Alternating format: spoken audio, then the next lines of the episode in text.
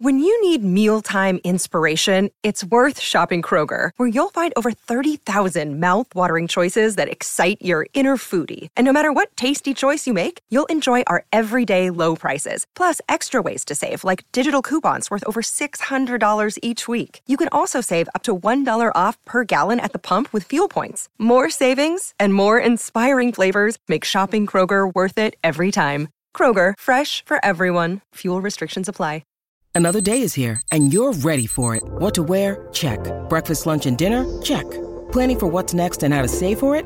That's where Bank of America can help. For your financial to-dos, Bank of America has experts ready to help get you closer to your goals. Get started at one of our local financial centers or 24-7 in our mobile banking app. Find a location near you at bankofamerica.com slash talk to us. What would you like the power to do? Mobile banking requires downloading the app and is only available for select devices. Message and data rates may apply. Bank of America and a member FDIC. Hello, everybody. This is Marshall Poe. I'm the editor of the New Books Network. NBN listeners like to read books and buy them. So we thought we'd tell you that right now, our friends at Princeton University Press are having a remarkable site wide sale. You can get 50% off books, including ebooks and audiobooks, with the code 50, F I F T Y, at checkout until May 31. You can save some real money on Princeton University Press books. I encourage you to go there and check it out.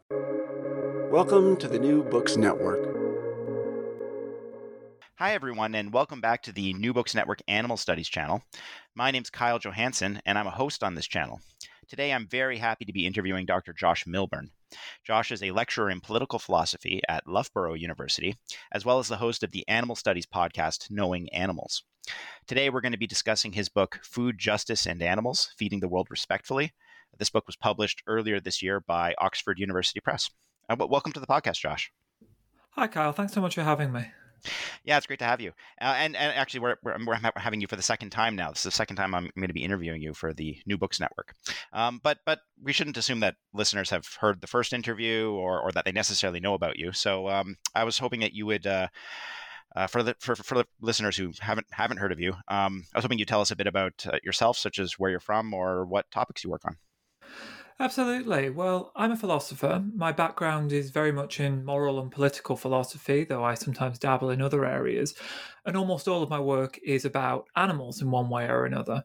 So, my first book was called Just Fodder The Ethics of Feeding Animals, and that was published in 2022 by McGill Queen's University Press. And as you say, you interviewed me previously about that. So, anyone who's interested in the topic of feeding animals, I do encourage you to go back and have a listen to that episode. And then my second book, which we'll be talking about today, is Food, Justice, and Animals Feeding the World Respectfully. So, as that suggests, food is very much an area I'm interested in, and questions about food ethics and food politics and where animals fit into that. But I've also written about animals in a range of other areas of moral, political, and legal philosophy. So, for example, around animals and property rights, around animals and hate speech, questions about wild animals, which of course is a real topic of interest for you personally, Kyle, and and so on and so forth. As you say, I'm currently working as a lecturer in political philosophy at Loughborough University in the United Kingdom. Some people might not have heard of Loughborough University. We don't actually have a philosophy department. I'm in the politics department, or more strictly, the international studies, politics, and history division. And as you say, I'm the host of the Knowing. Of, sorry, and as you say, I'm host of the Animal Studies podcast, Knowing Animals, uh, which is quite similar to this podcast in that I interview animal studies scholars about their work. And that's across philosophy, politics, social sciences, humanities, a whole range of different disciplines. Right. Okay. Yeah. Um. And, I, and I'm a big fan of um, of knowing animals. I imagine that uh, uh, a lot of this channel's listeners um, are, are, familiar with the podcast. It's it's not that different from from the New Books uh, an animal studies podcast, I suppose, except that you um, interview people about a, wider array of things. Uh, sometimes you interview people about just an article, and other times, I think occasionally you interview activists about the kind of work they're doing. Is that right? Yeah, that's correct. So Often it is just published papers, single peer reviewed articles, single chapters in scholarly books, and they can make for really interesting conversations because you can really drill down into the specifics of the argument in a way that can be quite difficult if you're talking about, you know, a 120,000 word monograph or something.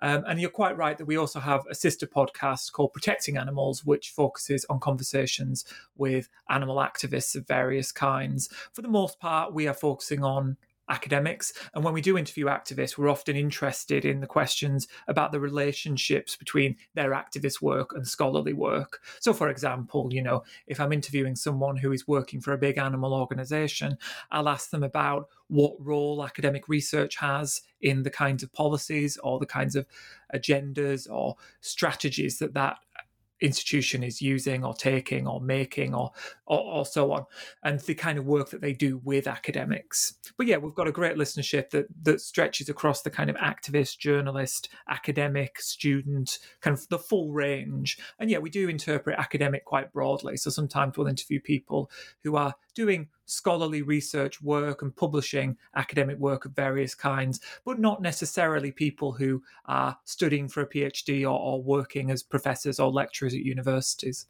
Okay, right. Um, well, let's let's move on to talk about your book. Um, wh- why did you decide to write uh, this book? Yeah, it's a good question. And I think as we get on to some of the specifics of the book, I think some people might genuinely think, well, why on earth would you write this?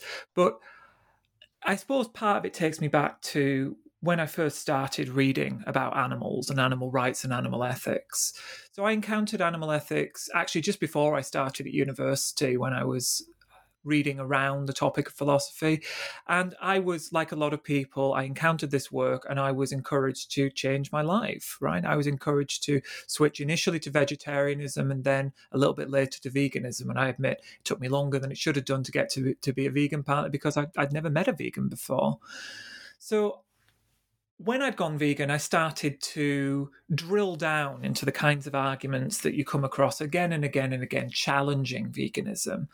And a lot of these arguments are just not particularly compelling. They they're based upon empirical confusions or they're based upon kind of moral or logical confusions. But then occasionally you come across, or I'd come across, an article or an argument or just an aside that seemed to suggest something really interesting, seemed to suggest a really interesting way around this the arguments for veganism. And these were the kinds of arguments against veganism that said something like, well, what if we could produce such and such an animal product in a way that would not cause any harm to animals? And I thought, right, that's interesting. If we're going to stick up for veganism, these are the kinds of arguments that we really need to engage with. So I spent a lot of time thinking about them, and I, I published a few papers addressing these kinds of questions over a few years, uh, you know, during my PhD and just after the PhD. But that leads to a second kind of area of literature, which was a very important kind of foundation for this, this project. My PhD project was called The Political Turn in Animal Ethics. It wasn't really about food at all. And what I was interested in was this emerging literature, well, at the time emerging, now quite well established, that says what does it mean to include animals in political philosophy? So, philosophers and others who think about animals are very familiar with questions about moral philosophy in animals, questions about individual relationships with animals. But this new literature, typified by, for example, Sue Donaldson and Will Kymlicka's 2011 book, Zoopolis A Political Theory of Animal Rights, says how do we include animals in our states, in our societies, in our legal systems? Where do animals fit into the traditions and concepts familiar to political philosophers? And I read a lot of work in this area naturally because I was writing a PhD on the subject, and I was always intrigued by these sketches, sometimes very detailed, sometimes very loose, of what a future just relationship with animals might look like. And part of the reason that I was really interested in these sketches was because it was sometimes unclear what this meant for food and food systems. So, for example, there are some pictures of a future human animal relationship, for example, abolitionist pictures of a future animal relationship that are very clear. It's vegan. It's a vegan future. In fact, it might be a future with very little interaction between humans and animals at all. Mm. But then there are others, and I think Sue Donaldson and Will Kymlicka's work fits into this category, where it sounds quite vegan, but at the same time, there seems to be little gaps, little spaces where maybe there's some room for animal products or some room for non vegan diets. So, what this book, what this project that I have put together, what Food Justice and Animals is all about is basically bringing together these two questions, these two concerns. On the one hand, really rigorously, deeply exploring these edge cases, these seeming counterexamples to veganism, where a case for animal rights does not seem to entail a fully vegan diet. And on the other hand, trying to envision what a food system for this future state in which humans and animals live in peace would be. And crucially, therefore, trying to offer a slightly different vision of a future human animal relationship than an abolitionist future, even though I'm offering an animal rights future. Okay, great. Well, so you you you've kind of touched on uh, the, the, the question that I want to ask next, because um, part maybe maybe partially answered it, but but I think it's still worth asking. So so your book is critical of veganism, but it's critical in a very sp- specific way. Um, so you argue that an ideally just society would opt for a non-vegan food system. Um, I was hoping you would explain this claim and the sense in which it challenges veganism. Um, and I was also hoping and, that maybe you would uh, explain some of the ways in which your book does not challenge veganism. Yeah, I think that's a great question. And it's an absolutely crucial question because I think it will be so easy to misunderstand what I'm doing here. So, the first thing to say is that this is a book that comes from an animal rights perspective. So, the last thing you're going to find here is, is some kind of argument that animals don't matter or that the suffering they face in the food system shouldn't really concern us. Very much the opposite right? And the second thing to note is that I am myself vegan, so I'm certainly not anti vegan. That said, the first chapter is called The Trouble with Veganism. And what I mean there is the trouble with a vegan food system, and very specifically, reasons that we might be ready to challenge, or we should be ready to challenge, or at least questions that we might raise about a vegan food system. So, what I am not doing, or what I'm well, what I'm doing is I'm saying that a vegan food system is not a panacea. It's not going to solve all of our problems, or it's not immediately clear that it will. There are questions that we should raise about a vegan food system. And of course, what I'm trying to do there is I'm trying to think about this from an animal rights perspective. So, from an animal rights perspective, there are questions that we should ask about a vegan food system. But what that doesn't mean to stress again is that there's necessarily anything wrong with us being vegan here and now. I think there's lots of very good reasons for us to be vegan here and now. It doesn't necessarily mean that there wouldn't be vegans in the future. There might be a great many vegans in the future. What I'm saying is that an animal rights respecting state should allow and perhaps even support and encourage some non vegan elements of a future food system. And it's also worth saying what I understand by veganism here, because I think sometimes people will use the word vegan in slightly different ways. When I'm talking about veganism, I'm talking about food or diet or a food system that is free of animal products. So let me give an example that we might get into in a little bit more detail later. Let's imagine that oysters aren't sentient. Okay, that's a contentious claim, I appreciate, but let's imagine for the sake of argument that oysters aren't sentient. If they're not sentient, then they don't have rights. And if they don't have rights, then there's no in principle reason that we shouldn't eat them. So I would say, from an animal rights perspective, there's not particularly any reason to be worried about the consumption of oysters, just as there isn't particularly any reason to be worried about the consumption of carrots. And I'm here assuming that carrots aren't sentient. However, that doesn't mean it will be vegan right? So some people might want to use the word vegan to mean something like a diet consistent with animal rights. And in that case, a vegan diet could be a diet that contains an awful lot of animal products insofar as those animal products could be compatible with animal rights. From my own perspective, I'm talking about a vegan diet as kind of synonymous with a plant based diet. That is a diet which contains no animal products. And hmm. what I'm interested in doing is showing that there might actually be a gap between a commitment to animal rights and a commitment to veganism. And when those are in tension, my commitment is to animal rights, not to veganism. Hmm. Okay, right. That's interesting. Um, I think so. I think this comes out in the book, and it also came out a little bit in, in your um, answer.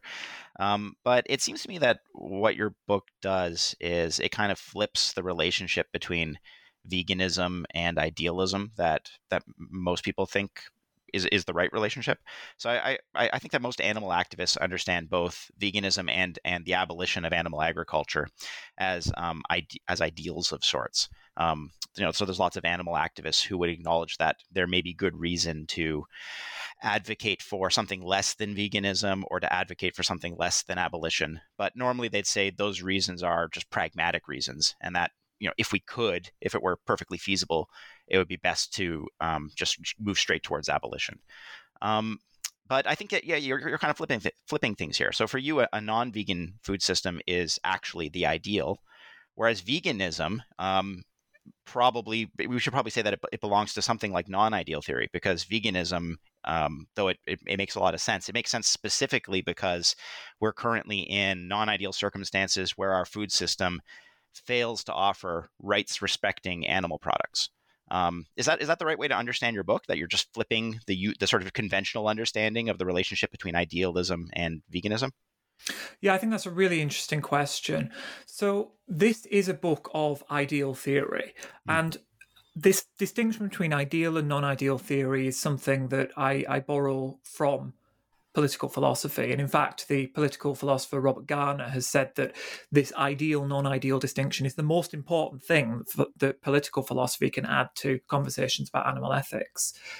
My defense of a non vegan food system, you're quite right, does not come from this non ideal pragmatic perspective. I'm happy to have that conversation.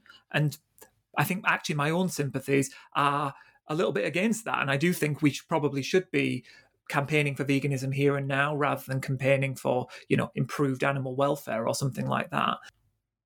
But I do think that there are principled reasons to be a little bit worried about veganism. And therefore, the ideal that we're aiming for should be, or perhaps at least could be, but I think should be, a non vegan system. But this is a non vegan system that is very, very far removed from the non vegan system that we currently have. So I absolutely support abolishing animal agriculture as we understand it, as we typically imagine it. I'm envisaging a future without slaughterhouses, right? I'm talking about a meat industry that may involve animals in some minimal way, but certainly doesn't involve killing animals, doesn't involve closely confining animals, doesn't involve mutilating animals. And you might think, well, how can we come to get that, right? And that's one of the exciting things about where we are in the kind of current history of agriculture, right? Because there are a lot of options on the table right now which move us in a very different direction to where we might imagine we're going. So we might think, right, well, we've got a future in which case, in which we either switch to a kind of fully plant-based system or almost entirely plant-based system, or we continue to intensify our use of animals in animal agriculture, or perhaps we switch to a kind of regenerative farming model now, mm. of those three, I'm absolutely with the vegans, right? I'm absolutely saying we should switch to a fully plant based system. But I think there's another option, right? And the other option is we start to really think about in what ways we can work with animals to produce foods and animal based foods. And those gaps are to, to kind of lay them out on the table. Number one, there are some animals who might be non sentient or who are non sentient, and they are not the kind of animals who have rights, and so they can be exploited freely. Okay. Number two, we can produce animal products or things that are very, very close to animal products using plants, right? We're getting much better at producing plant based meats, milk, eggs, honey, etc., that can fool even very committed, very um, experienced meat eaters.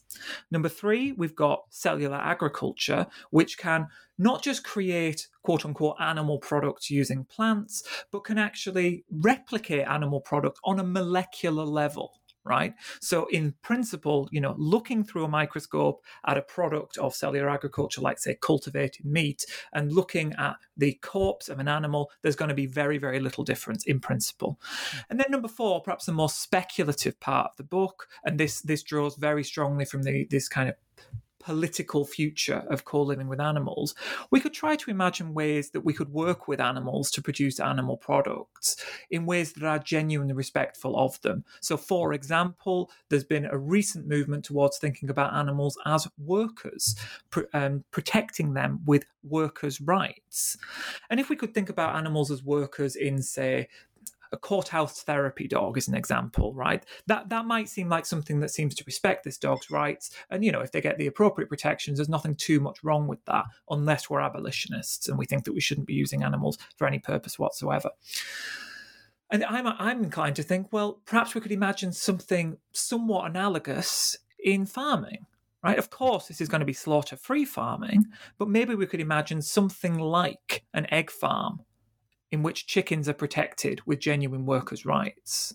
And then we can have eggs as part of the food system, and we can have animals as a part of the food system, but not um, exploited in the food system in the way that they are today right? Mm. So this future vision of a non-vegan food system, I hope it's clear from that sketch, and no doubt we'll drill down into some of the details over the next couple of questions. But I hope it's clear from that sketch that this is very far removed from our current food system. And so although I am flipping things on the head to a certain extent, that isn't to say that I think that we should be aiming for a future anything like the one we have right now. Because let's be clear, we're killing trillions of animals a year, and those animals are suffering horrendously. And it's kind of one of the worst things that we're doing. and I think it's one of the most pressing injustices in the world, perhaps even the most pressing injustice in the world. And we have to do something about it. Mm-hmm. And what I'm offering here is just a slightly different vision of what it means to do something about it. Mm. Okay, yeah, thanks, Josh. And yeah, I think having different vision, having different visions on the table or different ideas of what an ideal food system would look like is really useful because um, it's hard to know in isolation what any what what the ideal food system would be. If we only have one option, where and all we're doing is comparing it to what we currently have. So like you know, we're just comparing abolitionism to what we currently have. That yeah, that's that's a fairly that, that's not a lot. That's not a lot. A lot of food for thought. That's not. Oh, one of the things about political philosophy is that ideals of justice are supposed to be assessed comparatively. We, we have like more than one ideal on the table, and then we compare them to each other. So we, we need, I think, in order have a really good sense of what food system we need to aim at, we should have multiple reasonable options, and we should be comparing those reasonable options to each other. Not just not just have one reasonable option and one unreasonable option. Um, Absolutely. And the other thing is that we kind of need to do this work or it has a certain intellectual priority uh, compared to the kind of activist work because there's a sense in which we can say oh the current system's terrible let, let's let's go and change it but without a very clear idea of what we should be aiming for we can end up in in kind of real conflict and real uncertainty about how to change the current system now, I'm not saying, of course, that if we adopt my vision rather than abolitionist vision, that's going to obviously lead to X, Y, Z kind of activism. I, am not of that belief. Um, it needs further work, right? And that's why we have both ideal theory and non ideal theory. But we can't really do rigorous non-ideal theory. At least this is what John Rawls, the uh, the great political philosopher of the 20th century, who who kind of really is responsible for the current popularity of this ideal non-ideal theory distinction. This is that's what he thinks. We can't really do rigorous non-ideal theory without having done some ideal theory first. We don't know if we don't know where we're going, we can't have a very com- good conversation about how to get there. Mm-hmm. Right. Yeah. Okay, good. So, in many parts of your book, you argue that a non vegan food system, so, lo- so long as it also manages to be respectful of animal rights, is more desirable than a vegan food system. Um, specifically, or at least this is one of the reasons, uh, because it better accommodates the reasonable pluralism that we find in liberal democracies, um, specifically uh, plurality among citizens' conceptions of the good. Uh, I was hoping that you would give us some examples of how a non vegan food system is more accommodating than a vegan food system. Um, as well as uh, I was I was also hoping that you would explain why you think it's important for for food systems to accommodate citizens' conceptions of the good. Yeah, great question. So let me just preempt the answer with with two clarifications. The first is, as you quite rightly say, this is one of the sets of concerns that I have about um, vegan food systems. It's not the only one. And the second thing to say is the kinds of things I'm about to describe don't justify violating animals' rights. Okay, so this is an argument for a rights respecting non vegan food system. I am not saying that because what I'm about to say is the case, we can go out and kill animals. So, those two kind of caveats aside, each of us this part of the human condition has a very different idea about what it means to live a good, meaningful life. And one of the great insights of the liberal tradition of political thought and political philosophy, and that's the tradition with which I align myself, is that it's not the place of the state to dictate to people which answer to a, what it means to live a good or meaningful life is the correct one. Okay. So if you take a kind of old fashioned sort of Catholic theology vision of the state, the state is there to say, this is how you live a good life. And if you're if you disagree with that, you're just wrong, and we're going to help you live a good life, right? The liberal typically, and liberalism, as I understand it, does not do that. Instead, it says we all have different ideas about how to live a good life, and it's up to you to try and find that. And the state's going to help you a little bit. Um, it's going to protect you from people interfering with your pursuit of the good life. But it's not, the state is not there to help to make you realize the good life. That's up to you. So, what is the relationship between the good life and meat eating or the eating of animal products? Well, for some people, there's going to be no relationship. Okay. I fully accept that. There are going to be lots of people out there, probably, you know, vegans and vegetarians for the most part who are going to say well it doesn't matter my my understanding of the good life is gardening or it's it's walking my dog or it's you know working as a university lecturer, right? And I can do these things perfectly fine without any animal products in the food system, and that's fine. But for lots of people, and I don't think these people are eccentrics, they are going to have understandings of what it means to live a good life, which are tied up with animal products in various ways. So let me just give a handful of examples. For lots of people, eating animal products is going to be integral to the kinds of relationships they have with others. Okay. A favorite meal or restaurant with a loved one, or a culturally important meal with your family. Think of Thanksgiving dinner or um, Christmas dinner or Passover or something like that. And of course, Passover has this added element of the religious element to what's going on there. Same with Christmas dinner. And, you know, religion is central to people's lives, and people's particular religious understandings will sometimes involve the consumption of animal products. Think too of the foodie, right? The person who finds good, meaningful experiences in the kind of heights of aesthetic experience that are open to them through eating what they deem to be good food. Think of the kind of work that people have with food. Think of the patisserie chef, okay? Someone who perfects their craft and who finds life defining, meaning giving work working with gelatin, eggs, milk to produce cakes, pastries, etc. Okay? What I think when it comes to these conceptions of the good life is that every time we cut off someone's route to their good life without a very good reason, that's a tragedy. And even when we cut it off with a very good reason, that too is a tragedy. So, given that there are many reasonable, decent people all around us, I'm sure all of us have met people like this. In fact, many people listening to this might be someone like that. Given that there are all these people who find good, meaningful, life defining experiences or work or whatever it might be with working with or dealing with or eating animal products or even producing animal products, that would give us a very good reason to say it'd be great if we could continue to have access to these, even in an animal rights respecting future. Mm. And so, if, if, big if, if we could identify an animal rights respecting future in which those things continue to be accessible to these individuals who find such importance in them, that would be better than a future in which those opportunities were cut off. Mm-hmm. Okay, yeah, thanks, Josh. Um, all that sounds plausible to me. Um, I, I, I want to d- dwell a little bit on this question about reasonable pluralism and um, the desirability of accommodating it. Because um, I, I, think there's something interesting here that could be uncovered um, and I don't know, maybe this interview is not the best place to do that, but I'm, I'm going to dwell, dwell for a little bit anyways.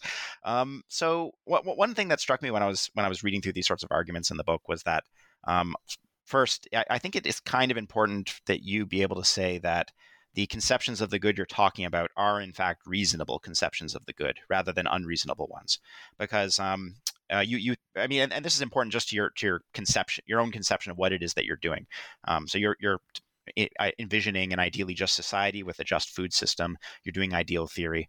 Um, if you're if, if you're going to be using arguments about accommodating conceptions of the good and also say that you're doing ideal theory, I think it's important that that we be able to say these conceptions of the good are reasonable. Because if they were unreasonable and we're still talking about accommodating them, then we're probably not doing ideal theory anymore. We're doing some kind of non-ideal theory where we're, we're trying to work out political compromises for the sake of feasibility or something like that.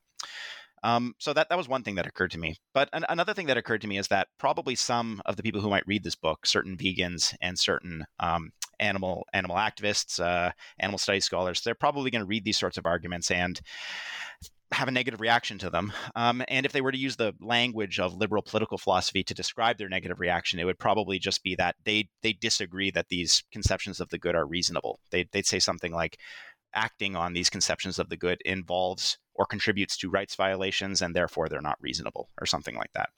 Um, I, I, I maybe I could, I could pause there and just ask ask you for your response, but um, I think there's something like worth digging up here, like something like a, a distinction between, um, and and this is going to deviate from your book a bit, but uh, what what I mean, one way of responding to this sort of criticism would be to try and come up with an argument for for why these these conceptions of the good are in fact reasonable. So you could just respond that way. Um, but another way of responding would be to say something like, okay, we need to distinguish between something like contingently unreasonable conceptions of the good and necessarily unreasonable conceptions of the good. Um, and when we if we have a distinction like this in mind we could say that when a, a, conception of the good is contingently unreasonable in the sense that it's only unreasonable in certain social circumstances um, the best way to handle such conceptions of the good when we can is to change the social circumstances so that those conceptions can be acted upon in a rights respecting way and and thereby sort of make them reasonable by changing social circumstances. I, I thought this was so. I, I, realized that all of that was very complicated. But as I was reading your book, it, it occurred to me that maybe maybe conceptions of the good aren't always just unreasonable or reasonable. Maybe un, in some circumstances they're unreasonable, and then in other circumstances they would be reasonable. Um, and I don't think I'm not sure if political philosophy has ever tried to make that kind of distinction before. It may, it may be unique to to sort of combining political philosophy with um, food ethics and animal rights theory and whatnot. Do you, do you, have any thoughts about any of this? I I, I realized that it was all a little complicated. Um, I, I, have a lot of thoughts about this because I, I've spent a lot of time grappling with exactly that question, and I think sometimes I am inclined to think, right, well, if you've got a conception of the good that involves harm to others, that's an unreasonable conception. But that doesn't seem to be true because, let's be clear, almost all of our actions involve harm to others, right? So here's here's a very standard conception of the good. Um, I love traveling the world to see wonderful beaches, right? But what do we do to travel the world? We get on planes, right? And that, that involves a lot of damage. Now that's not that's not harm in necessarily the same sense. You know, philosophers make some really important distinction between different kinds of harm. Um, it's not necessarily harm in the same sense as you know killing an animal. However, I think you're exactly right that a lot of the kinds of conceptions of the good that currently happen to be tied up with the killing of animals are contingently tied up with the killing of animals. If the patisserie chef, for example, if his or her conception of the good life is tied up with using eggs, milk, gelatin, it doesn't necessarily matter to them whether the egg, milk, gelatin comes from a genuinely rights respecting way of production if such a thing is possible. I think it is, and we can we can talk about that, or whether it comes from the current incredibly violent slaughter-based methods that are used to acquire these things. Now, you might then say, ah, well, there are going to be some conceptions of the good which still involve inherent violence. Okay, so we might think someone who enjoys shooting birds. Okay. I'd then say, well, let's talk about clay pigeon shooting. Let's talk about video games that allow them to use these, or virtual reality that allows them to engage in this hobby without actually killing any animals, right? And we can talk about that. But this person still might say, oh, it's just not the same. This is not realizing my conception of the good.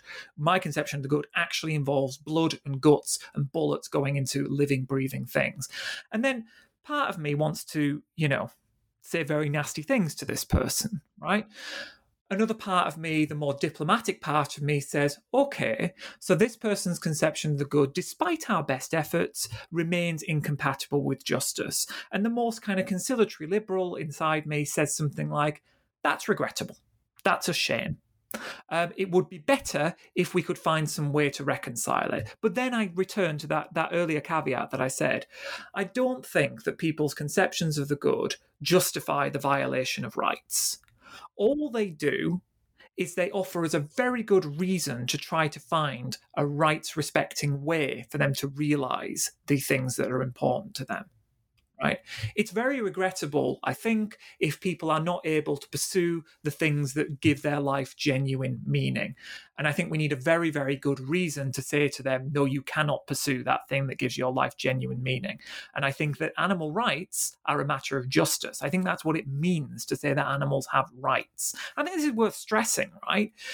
I'm not saying it'd be nice or good or virtuous for us to not kill animals. I'm saying it is unjust for us to kill animals. I'm saying the state or another collective actor of some kind should prevent us from killing animals. And if we continue to kill animals, we you know, we warrant punishment or we warrant animals warrant some kind of protection from us. Of course we can argue about, you know, carceral states or whatever it is, what role the state should actually have in this. But in the abstract, I'm saying if you think it's okay to kill animals and you actually act upon that, the state should step in and prevent you whether that's through punishment, whether that's through protection of animals. So, talking about animal rights, the matter of justice, is a big deal.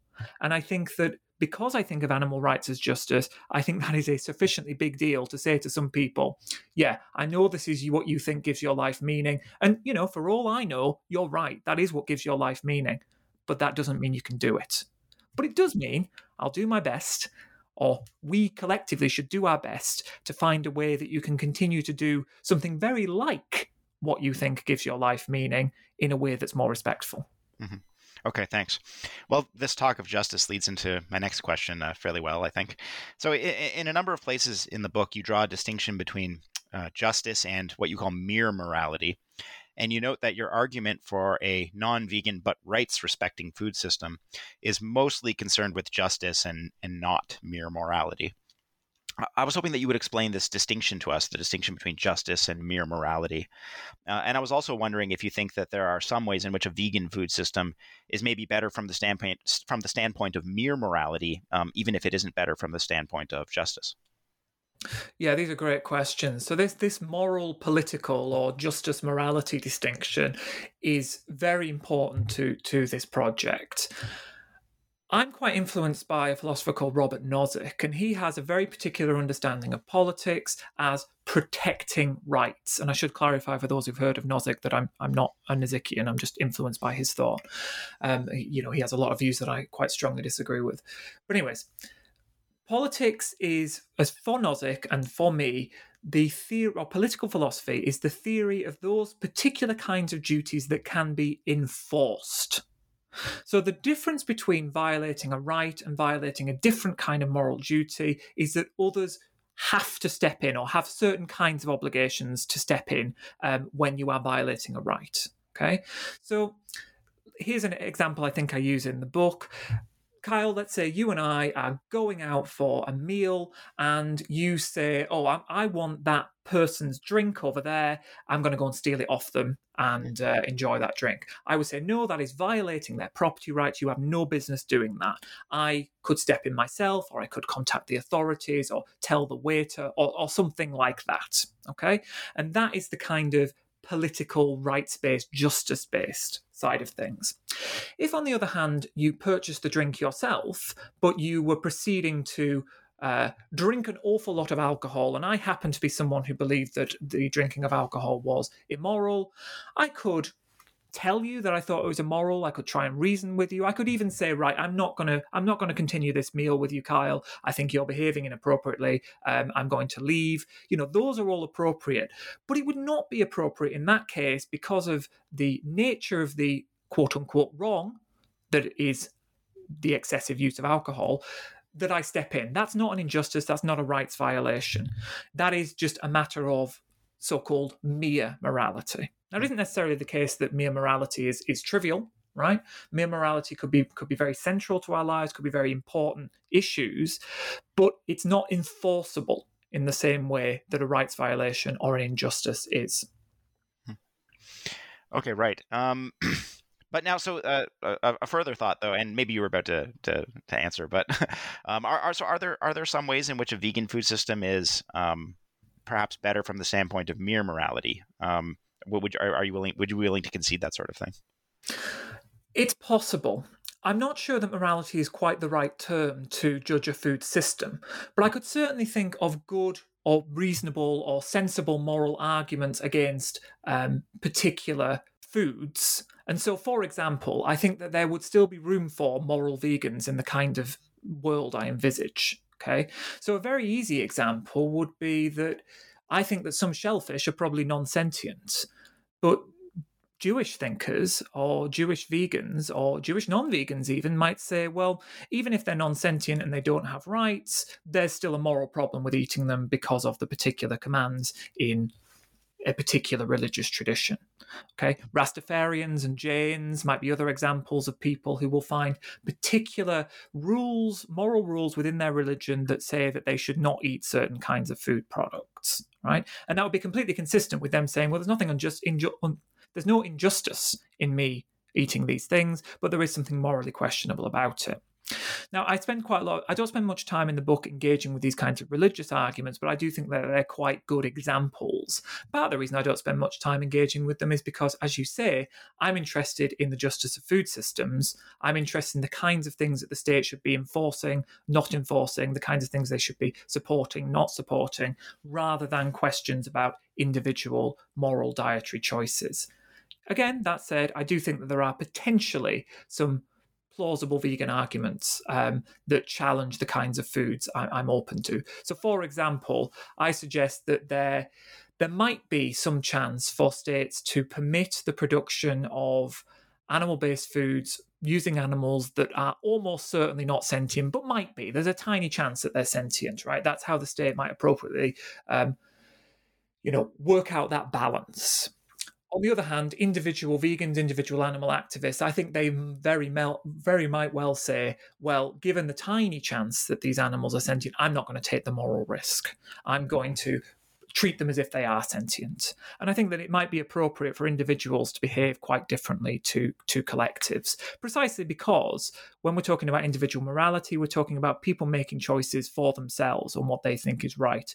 When we're talking about the state, we're talking about enforcing of views. And that is a big bar, right? We are talking about tough men and women coming and saying to people, you can't do that thing. And if you do do that thing, we're going to do something to you that you don't want to happen, you know? And that requires some quite serious justification.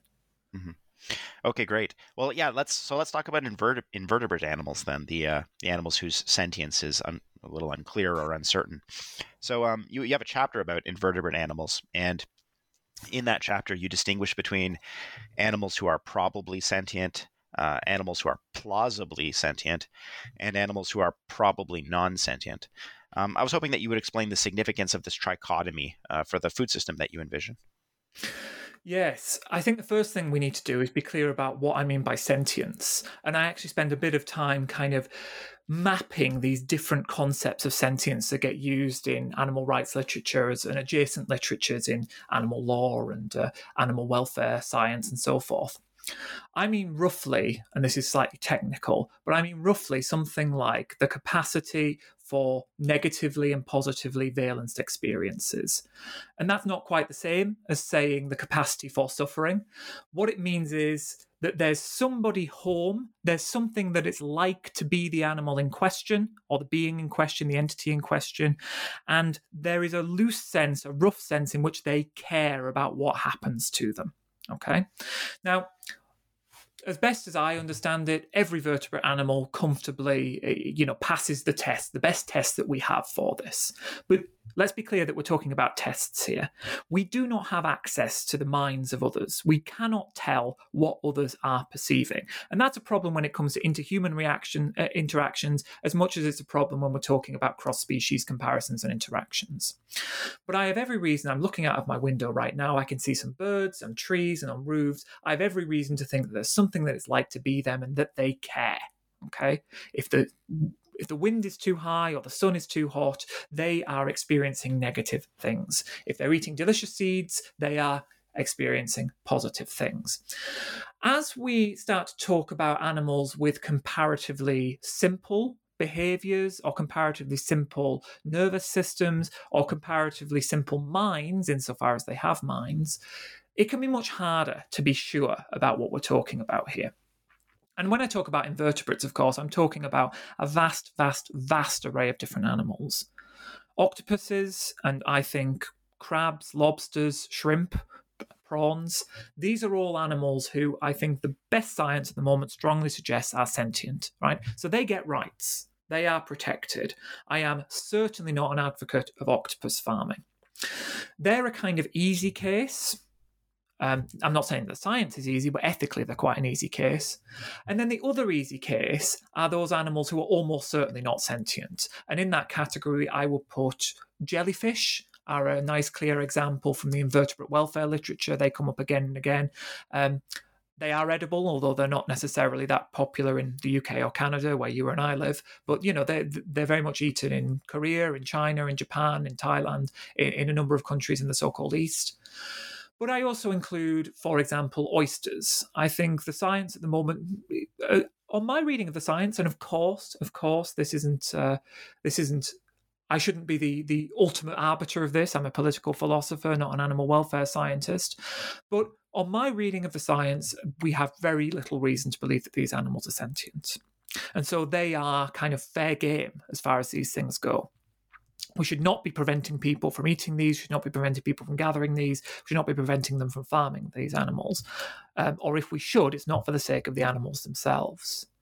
But that leaves a third category, and that's the really difficult one, which is those animals who are probably not sentient, right? But there's at least some chance that they are. Now, I put insects in this category, and or I did when I wrote the book. And I think that a lot of people have already challenged me and said that actually the science on insect sentience is rapidly advancing. And I don't deny that. I don't deny that the the literature is rapidly advancing here. And insects were just meant to be a kind of um, an example. Again, I don't want to make definitive claims about which animals are and are not sentient. Um, that's not my role. But what I can do is I can identify the kind of conceptual category, which is this middle category. And I think this middle category are really, really quite tricky because, on the one hand, we don't want to risk allowing practices that will cause serious harms and rights violations to these animals. And let's be clear, we're talking about harms and rights violations that would occur if we farmed these animals and they were sentient, right? So it's not just a case of saying, well, if they're sentient, we farm them. If they're not sent, sorry, if they're sentient, we don't farm them. If they're not sentient, we can farm them. We just don't know, right? But then on the flip side, we need to recognize that there are harms involved in attributing sentience to these animals when they are not sentient. Right? Again, we're talking about the state saying to people, you can't do this thing that is important for your livelihood, important for your hobbies or passions, that is important for you culturally, right? Or or similar. And that's a big ask, and we need to be very sure before we we allow the state or, or endorse the state engaging in these kinds of activities. So in the, in that chapter, I spend a lot of time trying to work out what kind of middle ground we might have, and I'll spare I'll spare listeners the very technical arguments that I run through.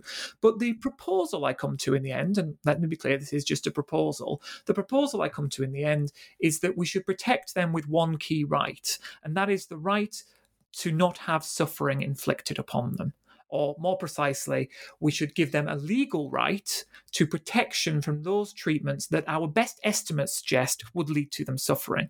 Because there's so much uncertainty with these animals. That's the whole reason that they are a complicated case. Mm-hmm. Okay, right. And so, with respect to this category of, of plausibly sentient animals or animals who are could be sentient and the chance is non-negligible, uh, whatever whatever word we want to use. Um, I think what one of the one concept that was important in the ch- in your chapter on this was um, psychological continuity. Um, so yeah, I, I, it, it, struck me that there was this. So it, I mean, you, you sentience is was the main concept you were working with, and you talk about how we have degrees of uncertainty with respect to sentience attributions. But um, but then you also introduce psychological continuity, and you note that with respect to plausibly sentient animals in particular, you think that uh, they probably don't possess a high level of psychological continuity, um, such that they they probably don't have something like a stable identity over time, and um, as a result, uh, it it, so it would still make sense to um, refrain from causing them suffering if they're even capable of suffering. Um, but it would make less sense to worry too much about whether they painlessly die because um, they're not really connected to um, any future projects that they might have or, or, or future interests that they might have. Um, in, in, the future, they might not even be the, in, in, a, in a sort of metaphysical sense, they might not even be the same being in the future. Um, and so it's hard. It's harder. It'd be harder to ground something like a right, a right to life for animals like this. Um, I, was just wondering uh, if you wanted to say a bit about that. Um, in particular, it, it just struck me that this is this is a, a, pretty different concept from sentience, and probably it also admits of degrees of uncertainty. Like we could talk about some animals who are maybe prob- probably have a high level of psychological continuity, other animals that probably don't, and some animals who maybe plausibly have uh, psychological continuity, but we're not sure. Um, it just seems like a like a third dimension that uh, we could map we could sort of map onto um, the sentience dimension and and and say a lot of the same things about it. Yeah, that's exactly right.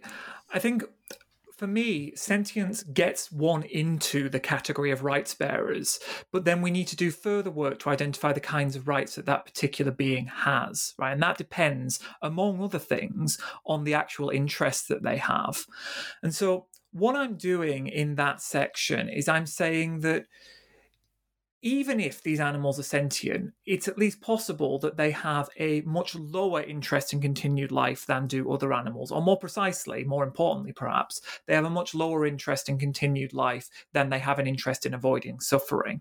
So you're right, I'm kind of running a precautionary principle slightly differently with regards to those two capacities, right? And so I'm saying we have a high enough bar a high enough chance that these animals are sentient, and we need to be aware of sentience. We need to be sufficiently aware of sentience in that case, given the amount of harm that will be caused, compared to we don't have that high a bar to worry about their interest in continued life. If they do have an interest in continued life, and I don't think, by the way, that psychological continuity is the only thing that matters when it comes to an interest in continued life, but if they do have an interest in continued life, it's not going to be massively um, important to them. And that's crucial to them when we're talking about interests, we're talking about the interest to the being themselves. And I think that if we're talking about a psychologically very unsophisticated animal, it might be the case that it's much, much, much worse for them to inflict suffering upon them than it is to kill them.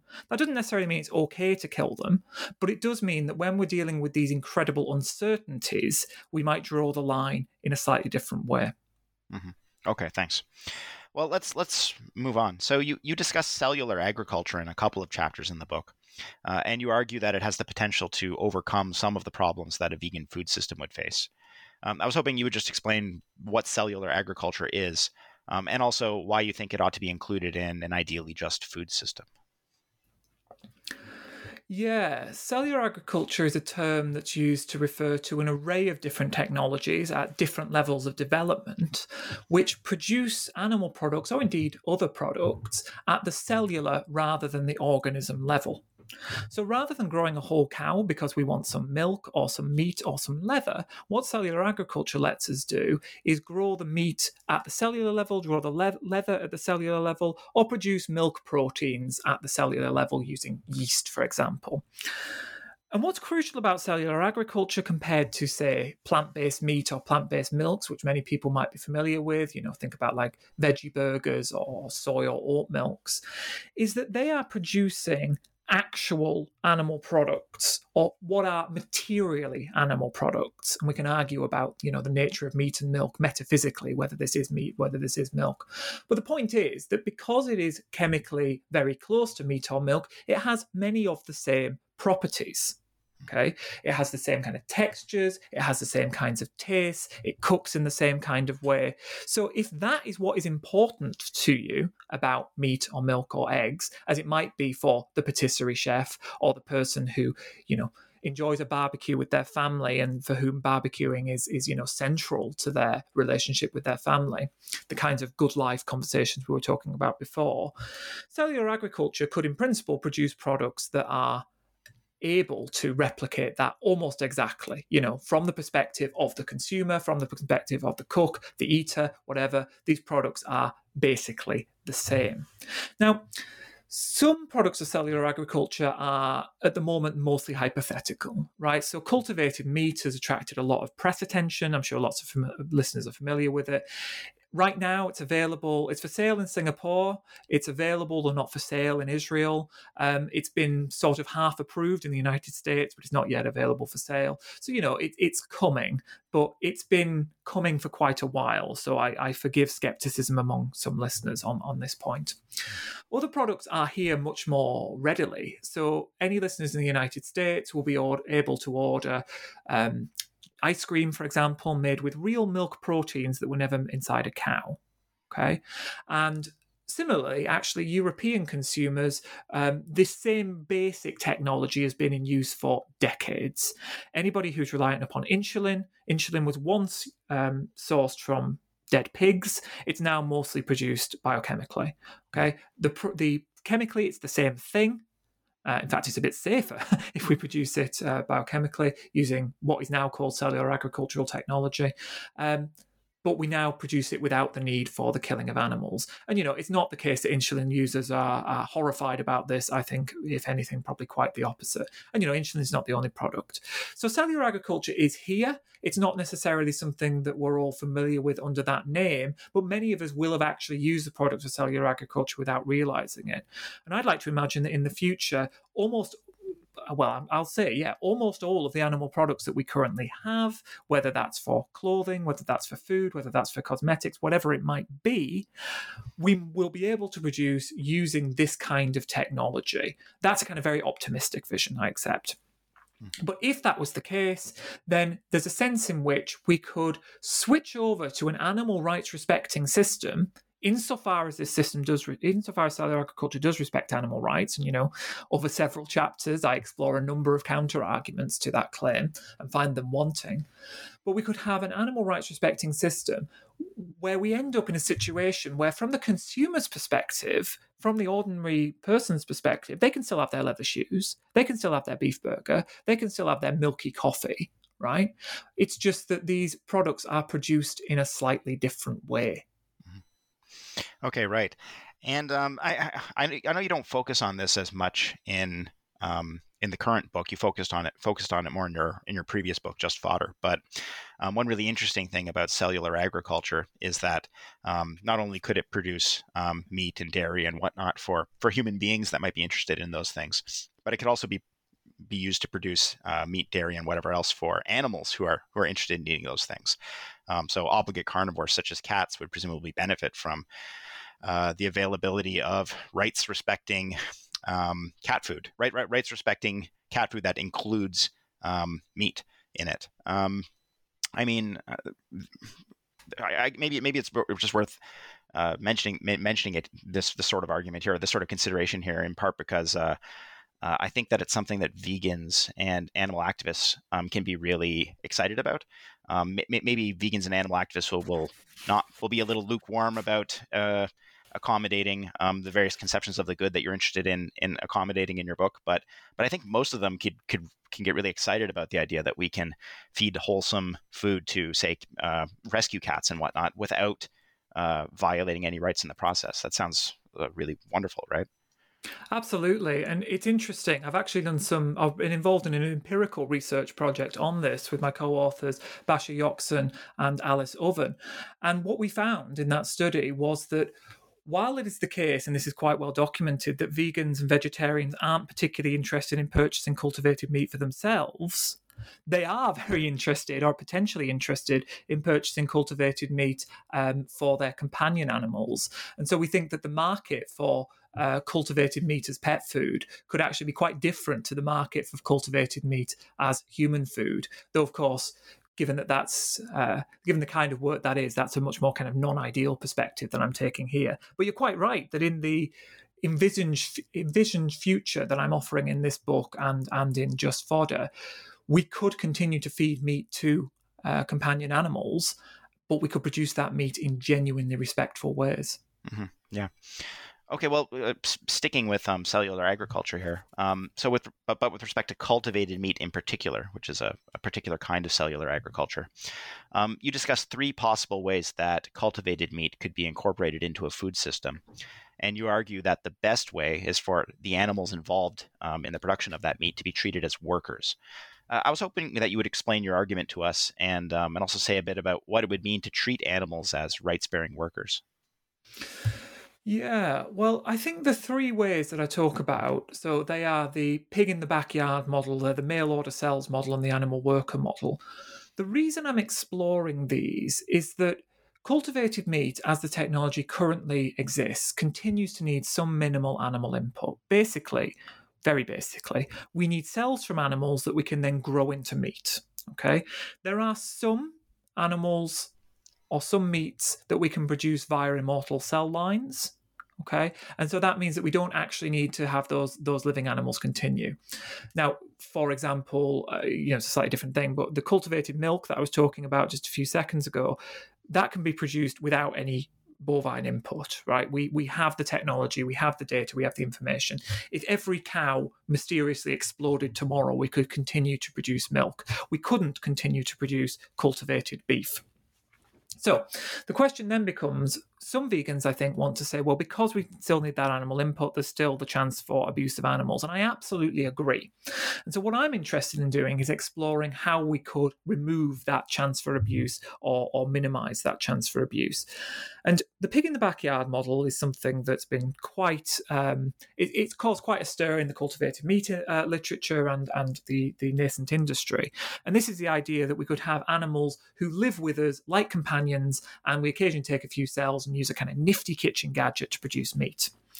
I don't know how useful that's going to be as the basis of a food system uh, although it could be something that could be permissible in the kind of state I envisage. And let me be clear, I think that all three of these could be permissible. These are kind of three pillars or three possible pillars of the system I envisage.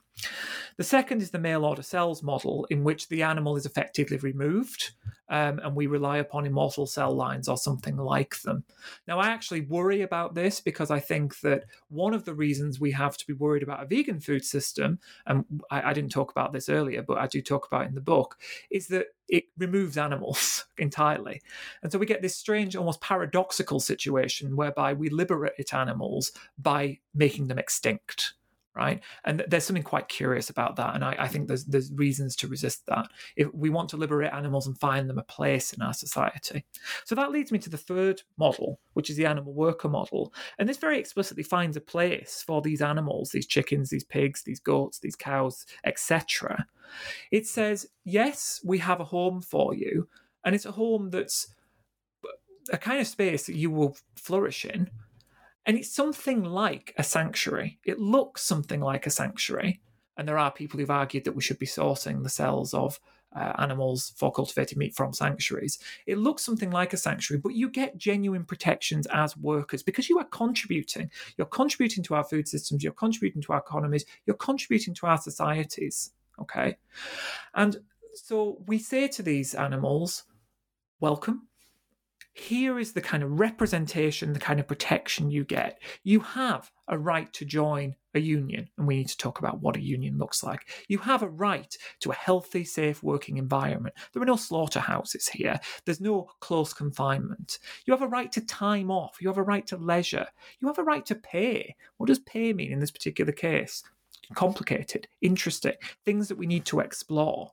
But what I'm hope what I'm hopefully offering here is a kind of route, a vision, a direction we could move in, which says something like animals are welcome in our future society, and animals have a place in our future society, and animals can contribute to our future society, provided that contribution carries with it the sorts of protections and assurances that we give each other about our contributions to society.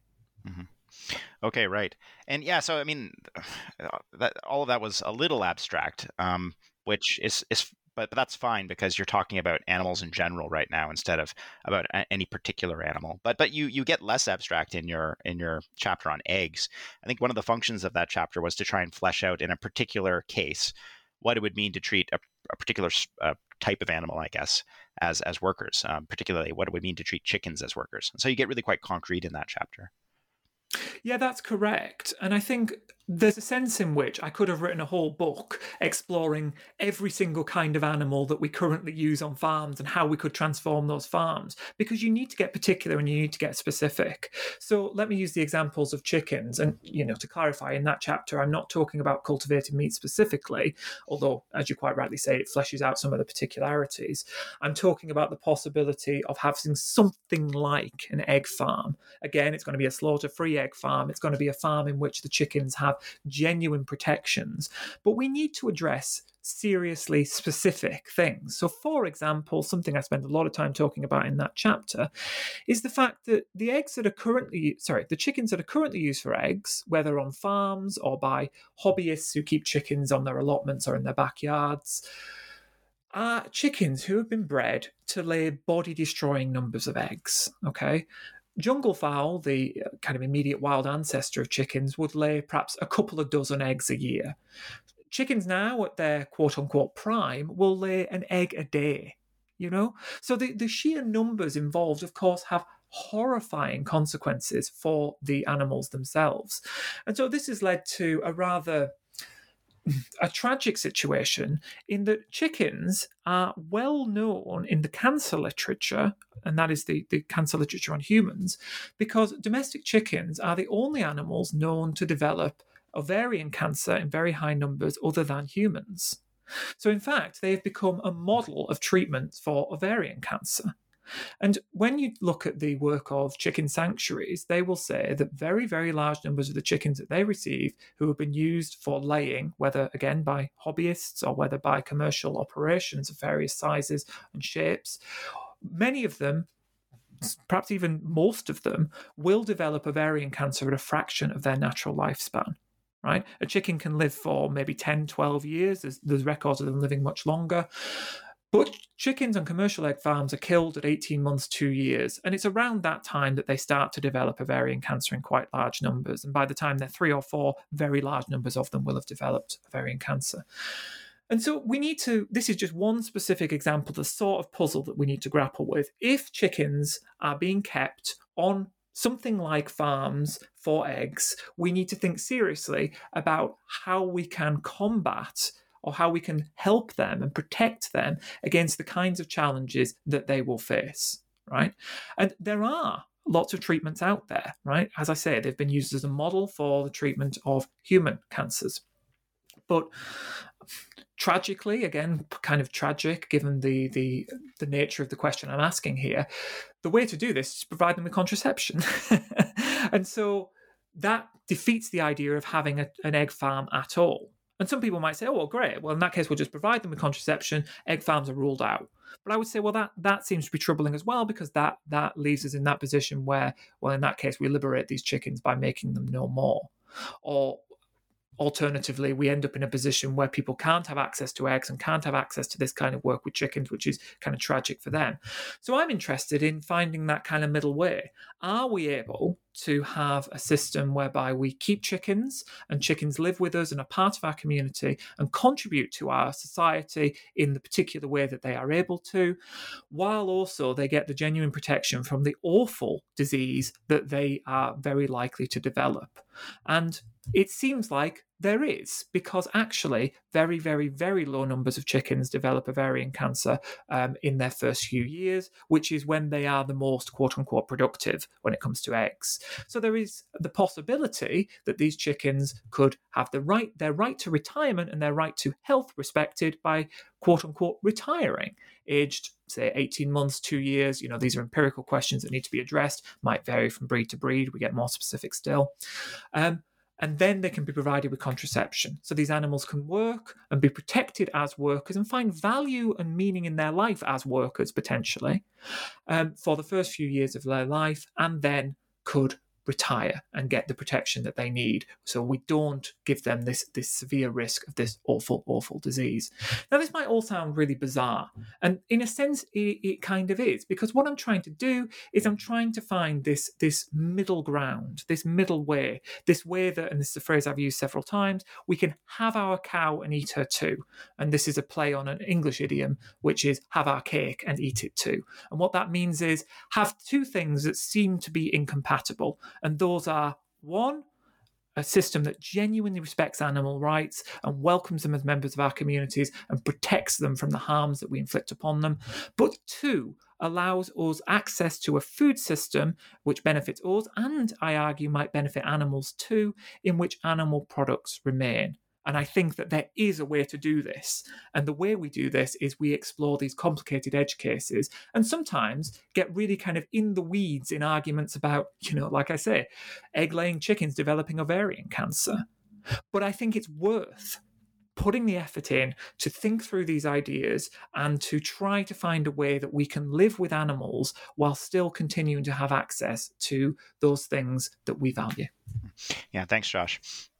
All right, so activism is not your book's main concern, but you do discuss activism at some length in chapter 7. I, I was hoping that you would explain what implications your book's argument has for animal activism. Yeah, that's a great question. And it's something I've been puzzling over because I think that, you know, if we take predominant models of animal activism, such as abolitionism and welfarism, either could be compatible with the kind of vision I've got. And I think that some of what I say points quite firmly towards abolitionism. For example, I've not got any particular time for, for animal agriculture as it currently exists. The kind of animal agriculture I'm advocating when I'm talking about chickens in that later chapter, for example, is so vastly different from almost anything in the current commercial egg industry that I think it'd be better to stop it all and start again right? Actually, the kind of thing I'm describing is much closer to what goes on in animal sanctuaries than it is in what goes on in animal agriculture. And then on the other hand, you might think, well, the clear focus on sentience when it comes to uh, something like uh, plausibly non sentient invertebrates, that lends itself to a kind of welfarism. I suppose, like I say, there's no obvious obvious immediate implication for activism because this is deliberately a work of ideal theory, and is compatible with many different existing approaches to activism. My own sympathies are probably a little bit more abolitionist than they are welfarist, but I do think that there's there's room for a range of different approaches. I guess one of the things I would encourage all animal activists to do is to be a little bit more open than they sometimes are to the likes of cellular agriculture and to the likes of plant based meat. These industries as they exist right now aren't necessarily perfect. I accept that. There's room for improvement there. But especially when it comes to cellular agriculture, we have the opportunity now, you know, quite animal activists, quite animal rights activists, to help influence and shape that industry and to push it in the right sort of direction. So I don't think anyone should read my book and take away the message, oh, well, it's okay to be non vegan. Maybe they could take away the message, oh, it's okay to eat oysters or something like that. There might be very specific non vegan diets that, that uh, the kind of argument I'm offering here uh, suggests for today. And I don't think they should necessarily read what I say and think, oh, well, the kind of animal activism I'm doing is, is completely useless then what they should take away is a slightly different vision or a slightly different possible vision for the future. And then it's up to us in further work or in further activist work or academic work or what, what it may be to reflect on what this alternative future might mean for how we behave now. Mm-hmm. Okay, yeah. Thanks, Josh. Um, well, look, I, have taken up a lot of your time here. I, would like to thank you again for joining us to talk about your book, Food, Justice, and Animals Feeding the World Respectfully. Uh, this book was published earlier this year by Oxford University Press. The only other question I have for you is whether you're currently working on any projects, and if so, what are they? Yes, well, I'm continuing to work on questions around food to a certain extent, so I expect there'll be more more work of a similar ilk coming out over the next few years. And of course, I have the podcast Knowing Animals, which is is a kind of ongoing project, and I encourage everyone to to tune into alongside, of course, this excellent podcast. In terms of big new projects, there are two that I've got on the go, and one of them I mentioned earlier, Robert Nozick, who is someone who a complicated figure who has a rather complicated relationship to animal ethics. And I'm currently working on a book on what he says about animals and trying to explore whether he has a consistent vision of animals and whether it's a, vision of animals that we should um, be excited about and might be uh, open to. Uh, and again, his politics is not one that's won many friends, but he did say a lot of quite nice things about animals. He was a vegetarian himself and spent a lot of time talking about animals even back in the 70s, you know, before animal ethics was was mainstream in, in academic philosophy. And the other project I'm working on is on the ethics of animals and warfare. And I think that questions about warfare sorry, questions about animals arise in conversations about warfare all the time. But curiously, academic approaches to the ethics of warfare have been very, very quiet on where animals fit in and what we might owe to animals in war. So I'm looking to develop an understanding of where animals fit into the ethics and politics and law of warfare, and to then use that to reflect upon questions about violence and animals more broadly. So that's a big project that's going to last me, hopefully, for the next few years. But if anyone's working on questions around animals and war, do get in touch. I'd love to love to talk to you. Okay, that sounds like great stuff, Josh. Well, th- thanks again for uh, for joining me, and uh, I hope you have a great day. Yeah, thanks so much. Been great to talk to you.